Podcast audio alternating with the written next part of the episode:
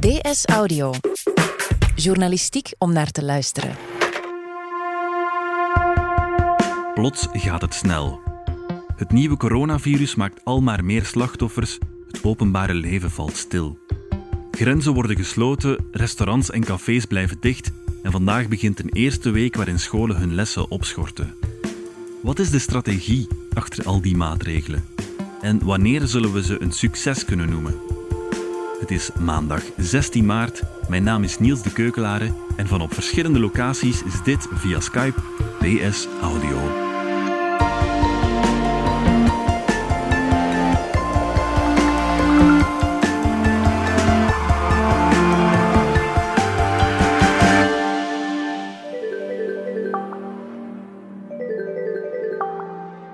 Maxi Eckert en Dries de Smet van de wetenschapsredactie. Ik skype jullie vanuit een geïmproviseerde studio van bij mij thuis in Gent. Het is nu zondagmiddag 15 maart. Uh, even kijken, het is half vijf. Waar zijn jullie nu? Ik werk vandaag op de redactie. Uh, zoals op elke zondag um, is de bezetting laag. Mm Maar ik vermoed ook wel dat uh, morgen op een maandag we met uh, veel minder zijn dan normaal. Omdat veel mensen aan het telewerken zijn. Mm Dat ben ik nu ook aan het doen. Ik werk van thuis uit. Uh, maar we volgen het allebei voor de krant van morgen. Ja, de situatie die verandert gedurig en heel erg snel. Um, hoe is ze nu op het moment dat we dit aan het opnemen zijn? Wel, het is duidelijk dat het coronavirus uh, zich over de hele wereld verspreidt. Mm -hmm. je ziet dat het aantal besmettingen toeneemt. Volgens uh, de cijfers van John Hopkins uh, University zitten we nu aan 156.000 besmettingen hmm. en ondertussen toch ook al 5.000 doden. Ja. ja, het is duidelijk dat we nu echt wel in een situatie zitten waar we van een pandemie kunnen spreken. De WHO spreekt sinds uh, midden vorige week ook van een pandemie. Dus het virus zit nu echt wel overal. Ja. En wat is de situatie nu in ons land, dus op zondag 15 maart? Wel, gisteren werden opnieuw uh, 197 nieuwe besmettingen gemeld. Dus dat zijn de bevestigde gevallen. Mm -hmm. Totaal zitten we nu aan 886. Ja. Uh, en er zijn ook al vier mensen overleden aan het virus. Die 197 nieuwe besmettingen, dat is het uh, grootste aantal um, tot dusver in ons land dat mm -hmm. er op, een, op één dag is bijgekomen. Ja. Um, nu was het zo dat er uh, eind vorige week dat er echt alleen nog maar wordt getest um, op de personen die zijn opgenomen in het ziekenhuis die er zeer ernstig aan toe zijn. Ja. Dus het mag wel duidelijk zijn dat de cijfers, en dat is echt, zo communiceert de overheid het ook, hm. dat de cijfers voor ons land een onderschatting zijn van het werkelijk aantal ja. gevallen. Mag ik zeggen dat het nu aan het versnellen is dan? Het is zeker aan het versnellen, ja. Mm -hmm. Er komen dus al maar meer bevestigde gevallen bij van mensen die de diagnose krijgen van COVID-19, de longaandoening die veroorzaakt wordt door het nieuwe coronavirus. Hoe komt dat? Wel, in ons land um, hadden we heel wat uh, COVID-19-patiënten die besmet waren geraakt op reis, voornamelijk in Noord-Italië. Mm -hmm. Die zijn teruggekomen. Dan heeft het een paar dagen geduurd voordat ze symptomen kregen. Dus die kwamen er druppelsgewijs bij, om het zo maar te zeggen. Ja. Nu, in de tussentijd, vooraleer dat zij zelf symptomen kregen en misschien zelf in quarantaine gingen, hebben zij ook anderen besmet. Of ja, op het moment dat ze nog geen symptomen hadden of toen dat de symptomen al begonnen waren. Ja. Maar die personen, die tweede golf, laat ons zeggen, bij hen duurt het natuurlijk ook een paar dagen voordat ze symptomen krijgen. Mm -hmm. Of misschien zelfs een week. En het is nu die tweede golf die nu aan vaart wint. En is dat overal het geval? Er zijn uh, heel wat Europese landen die met, uh, met veel uh, coronapatiënten zitten. Italië op kop, naar China, het land um, dat het meest um, gegrepen wordt eigenlijk door deze mm -hmm. uitbraak. Maar ook in Spanje, Iran, in de VS, Groot-Brittannië, Duitsland, Frankrijk. Daar komen nu um, heel veel nieuwe gevallen bij. Je ziet ook hoe, hoe snel het gaat. Hè? Als je kijkt bijvoorbeeld naar Spanje, die hebben vandaag, zondag dus, uh, gemeld dat er 7753 gevallen nu zijn. Een week geleden zaten die nog maar aan minder dan 600 gevallen. En dat is ook typisch aan zo'n zo'n verspreiding. Dat verspreidt zich uh, exponentieel. Dus je krijgt telkens maar meer en meer gevallen, waardoor dat, dat zo snel gaat. Dus op een week tijd zijn die van 600 naar bijna 8000 gevallen gegaan. En dat kan eigenlijk bij ons ook het geval zijn.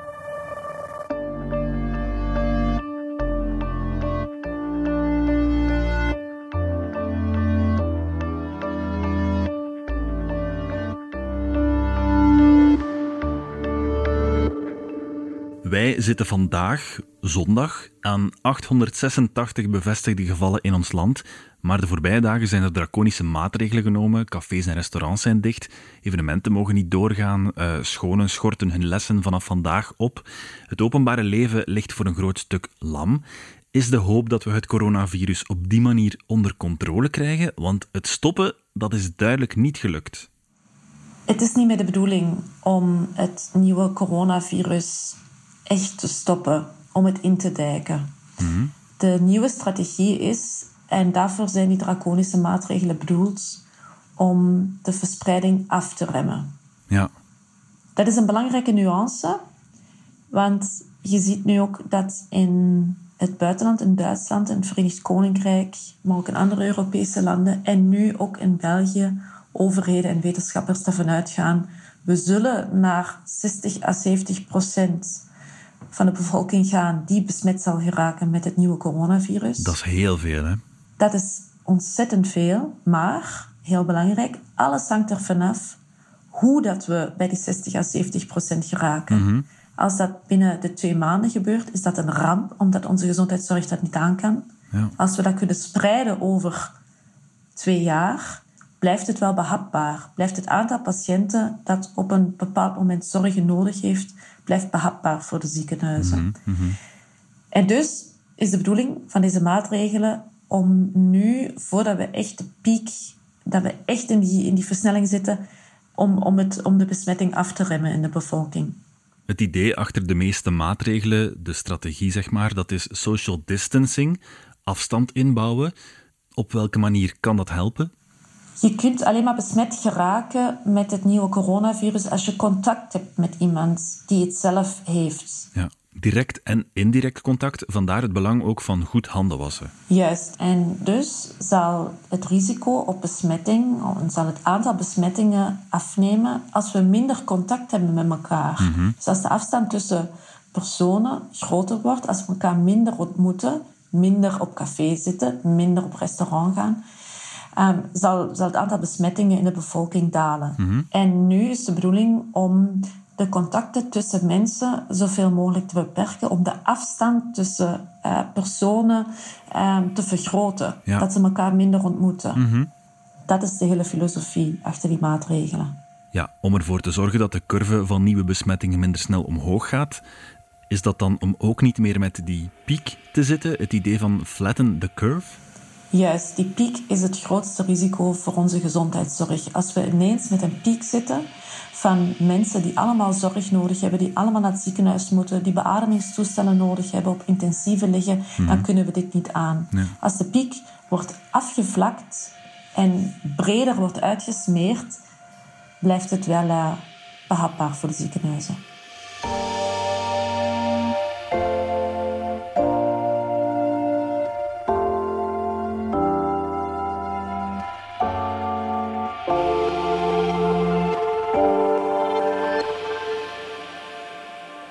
Wanneer zitten we op het punt dat we mogen zeggen dat we het onder controle hebben?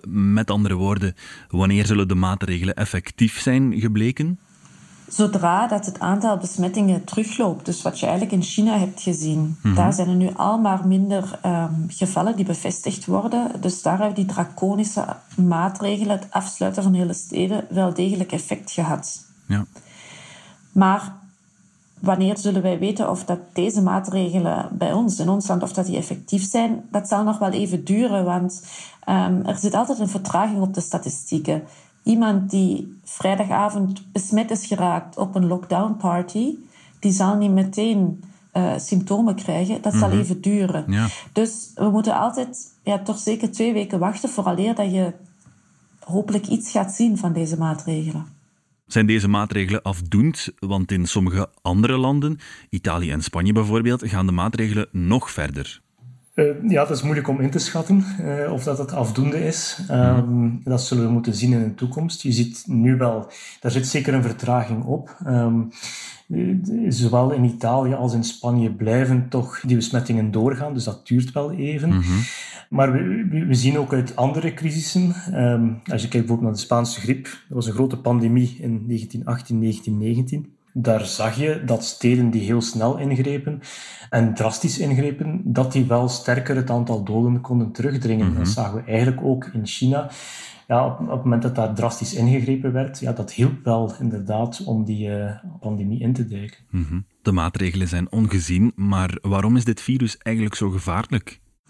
Het gaat om een nieuw virus. Het is een nieuwe variant uh, uit de um, familie van de coronavirussen. Mm En dat maakt dat iedereen in de bevolking um, er vatbaar voor is. Want ja. er is niemand die al ooit besmet is geweest met precies dit nieuwe virus. Mm En dus is het risico dat het zich snel verspreidt, dat is heel groot. Dus dan krijg je weer um, ja, het effect dat de gezondheidszorg sterk onder druk komt te staan. Mm -hmm.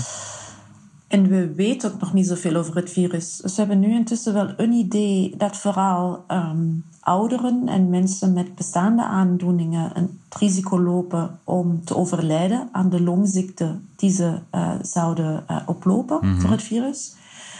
Maar het um, vervelende is dat we nog heel veel van het virus niet weten. Ja. Ja, ik denk wat ook misschien wel een rol speelt, is dat uh, mensen het kunnen verspreiden zonder dat ze symptomen hebben. Dus bij, bij heel wat andere virussen uh, ben je eigenlijk maar besmettelijk op het moment dat je symptomen hebt. Mm -hmm. En hier is het zo dat mensen daar eigenlijk geen of zeer weinig last van kunnen hebben ja. en toch een grote verspreider kunnen zijn.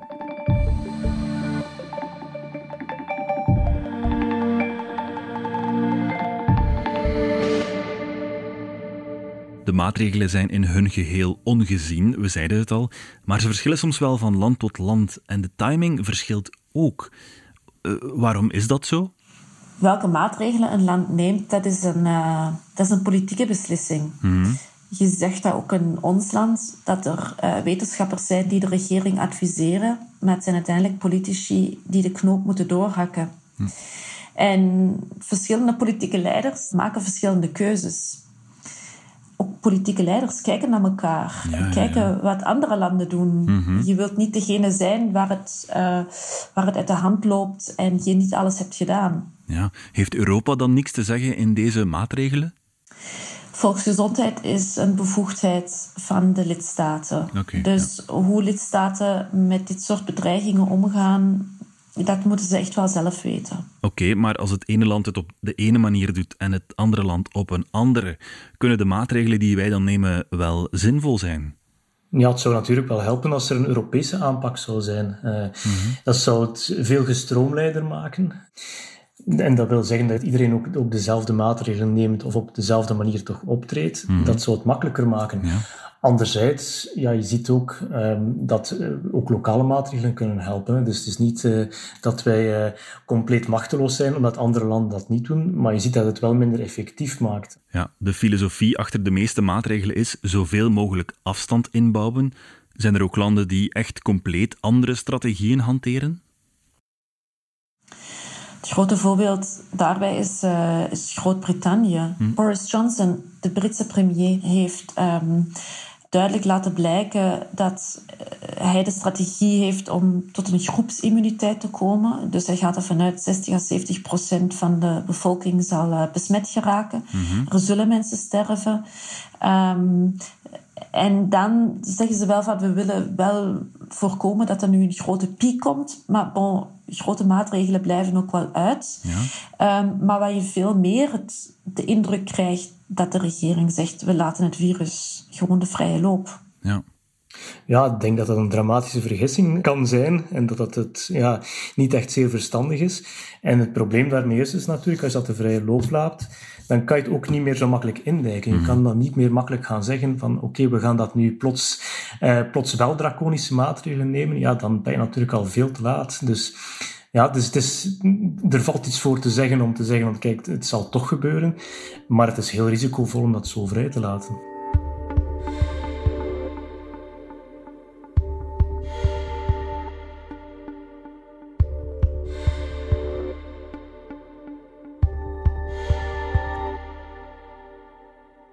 Ook hier zie je dat niet altijd iedereen het met elkaar eens is, bijvoorbeeld over hoe zinvol het is om de lessen op school op te schorten. En over het al dan niet sluiten van scholen. Hoe komt het eigenlijk dat daar niet alle neuzen automatisch in dezelfde richting wijzen? Ja, het sluiten van de scholen is de maatregel die het meest omstreden is. Nu zijn er verschillende aspecten aan. Enerzijds zijn er de wetenschappers die voor de beslissing van de regering om de lessen op te schorten, die ervoor gewaarschuwd hebben om de scholen te sluiten. Mhm. Het grote risico is dat als er geen lessen plaatsvinden en er alleen een noodopvang is en ouders ja, toch wel hun kinderen thuis houden of thuis willen houden, dat ze de kinderen naar de grootouders doen. Ja. En de grootouders, vanaf eigenlijk 60 plus, behoren tot de meest kwetsbaren bij deze uitbraak. Ja. Um, dus het is helemaal geen goed idee om de kinderen naar de grootouders te doen. Nee.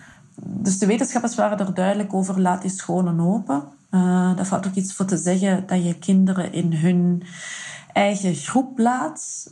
Maar er zijn veel vraagtekens over. Ja. Omdat we van andere virussen, met name het griepvirus, wel um, weten dat het sluiten van scholen, bijvoorbeeld in de paasvakantie, uh, wel een effect heeft op de uitbraak.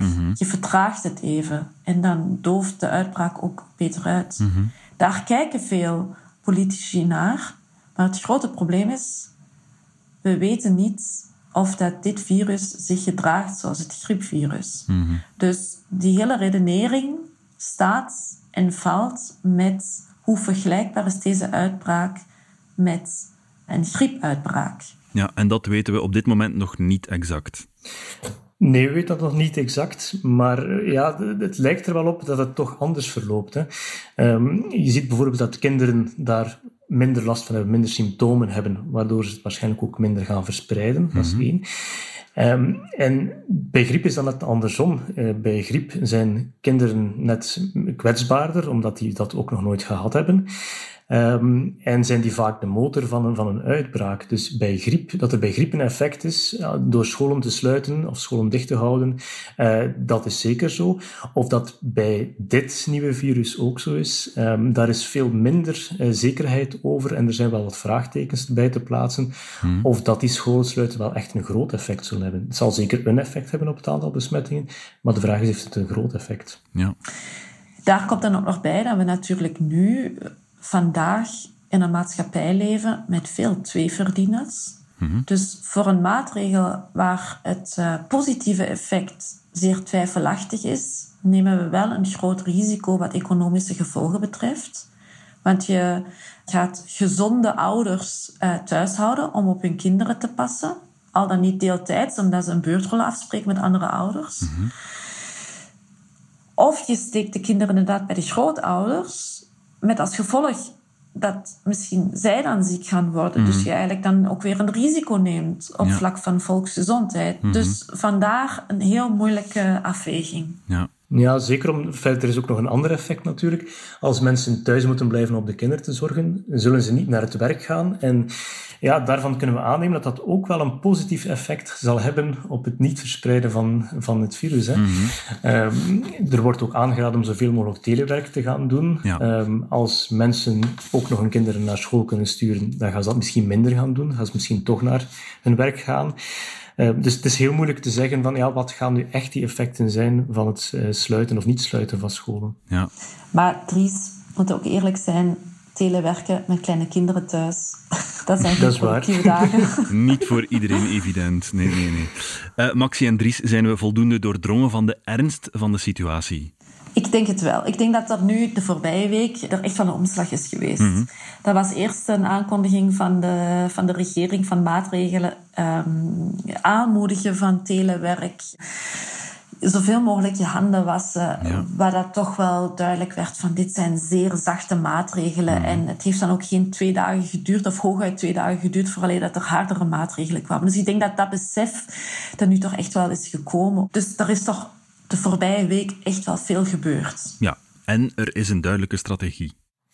Ik denk dat het duidelijk is dat er wel een strategie is. Hè? En dat is zoveel mogelijk afstand houden, uh, letterlijk dan bijna, zodat er weinig besmettingen zijn. Dus dat is duidelijk nu het doel in deze fase van, Ja. van, van de epidemie. Uh, maar hoe dat je dat precies moet gaan organiseren en hoe je moet voor, moet voor zorgen dat er zo weinig mogelijk besmettingen zijn door afstand te houden, dat is dan weer moeilijker te zeggen. Dus mm dat, is, dat, is duidelijk, ja, oké. Een aantal maatregelen zullen daar zeker bij helpen. Denk maar aan de horeca sluiten en, en dergelijke meer. Bij andere maatregelen, zoals scholen sluiten, is dat iets minder duidelijk. En dus moeilijker ook om daar ja, beleid op te gaan voeren. Ja, we gaan de eerste week in van een aantal weken die volgens iedereen cruciaal zijn. Wat wordt volgens jullie de grootste uitdaging? Ik denk dat hier uh, zoveel uitdagingen zijn op zoveel verschillende vlakken. Er zijn de economische gevolgen, er zijn de gevolgen voor uh, de sociale gevolgen. Denk aan de mensen die in woonzorgcentra wonen, die mhm. nu geen bezoek uh, kunnen krijgen. Dus ook dat is een heel grote uitdaging. Ja. En dan natuurlijk de uitdaging voor de gezondheidszorg. Er worden nu ingrepen, consultaties, onderzoeken die niet dringend zijn, worden uitgesteld. Maar goed, dat gaat niet over plastische chirurgie om je neus uh, te corrigeren. Dat gaat over, ook over uh, onderzoeken waarbij we dan alleen maar kunnen hopen dat we daardoor, door die onderzoeken, die behandelingen uit te stellen, niet eigenlijk nieuwe gezondheidsproblemen aan het creëren zijn. Mm -hmm. Dus die uitdaging, die druk ook op de, op de ziekenhuizen, dat wordt ook een heel grote uitdaging. Dus ik denk, dit gaat wel een, een, een, een grote test zijn voor, voor onze maatschappij op allerlei vlakken. Ja. ja, ik denk dat het ook een uitdaging wordt om het vol te houden. Hè. Dat is misschien niet zozeer in de eerste week, maar we, we weten van dat soort maatregelen dat die eigenlijk maar effect hebben als we die ook op lange termijn volhouden. Dus niet één week, maar zeker drie, vier, vijf weken, misschien zelfs meer. En ja, een eerste week, dat komen we wel nog allemaal door, maar ja, die, de weken daarna worden ook moeilijker en zijn ook wel van cruciaal belang om net die andere uitdagingen die Maxi net opzomde te vermijden. Ja, oké, we gaan het verder uh, blijven opvolgen. Maxi Eckert en Dries de Smet, dankjewel. Graag gedaan. Heel graag gedaan. Dit was DS Audio. Heb je vragen over corona? Weet dan dat je terecht kunt op de website www.info-coronavirus.be van de federale overheid. Je kunt ook bellen naar het infonummer 0800 14 689. Wil je reageren op deze podcast of wil je een verhaal delen over de impact van corona op jouw leven? Dat kan via dsaudio.standaard.be. In deze aflevering hoorde je Maxi Eckert en Dries de Smet en mezelf Niels de Keukelare. De eindredactie gebeurde door Wouter van Driessen. Brecht Plasgaard deed de audioproductie en schreef ook de muziek die je hoorde in deze podcast. Chef audio is Wouter van Driessen. Vond je deze podcast interessant? Weet dan dat je er elke werkdag één kunt beluisteren.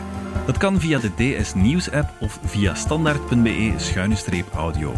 Je kunt je ook abonneren via iTunes, Spotify of de podcast app van je keuze. En als je daar dan toch bent, schrijf gerust een review. Zo toon je ook anderen de weg. Morgen zijn we er opnieuw.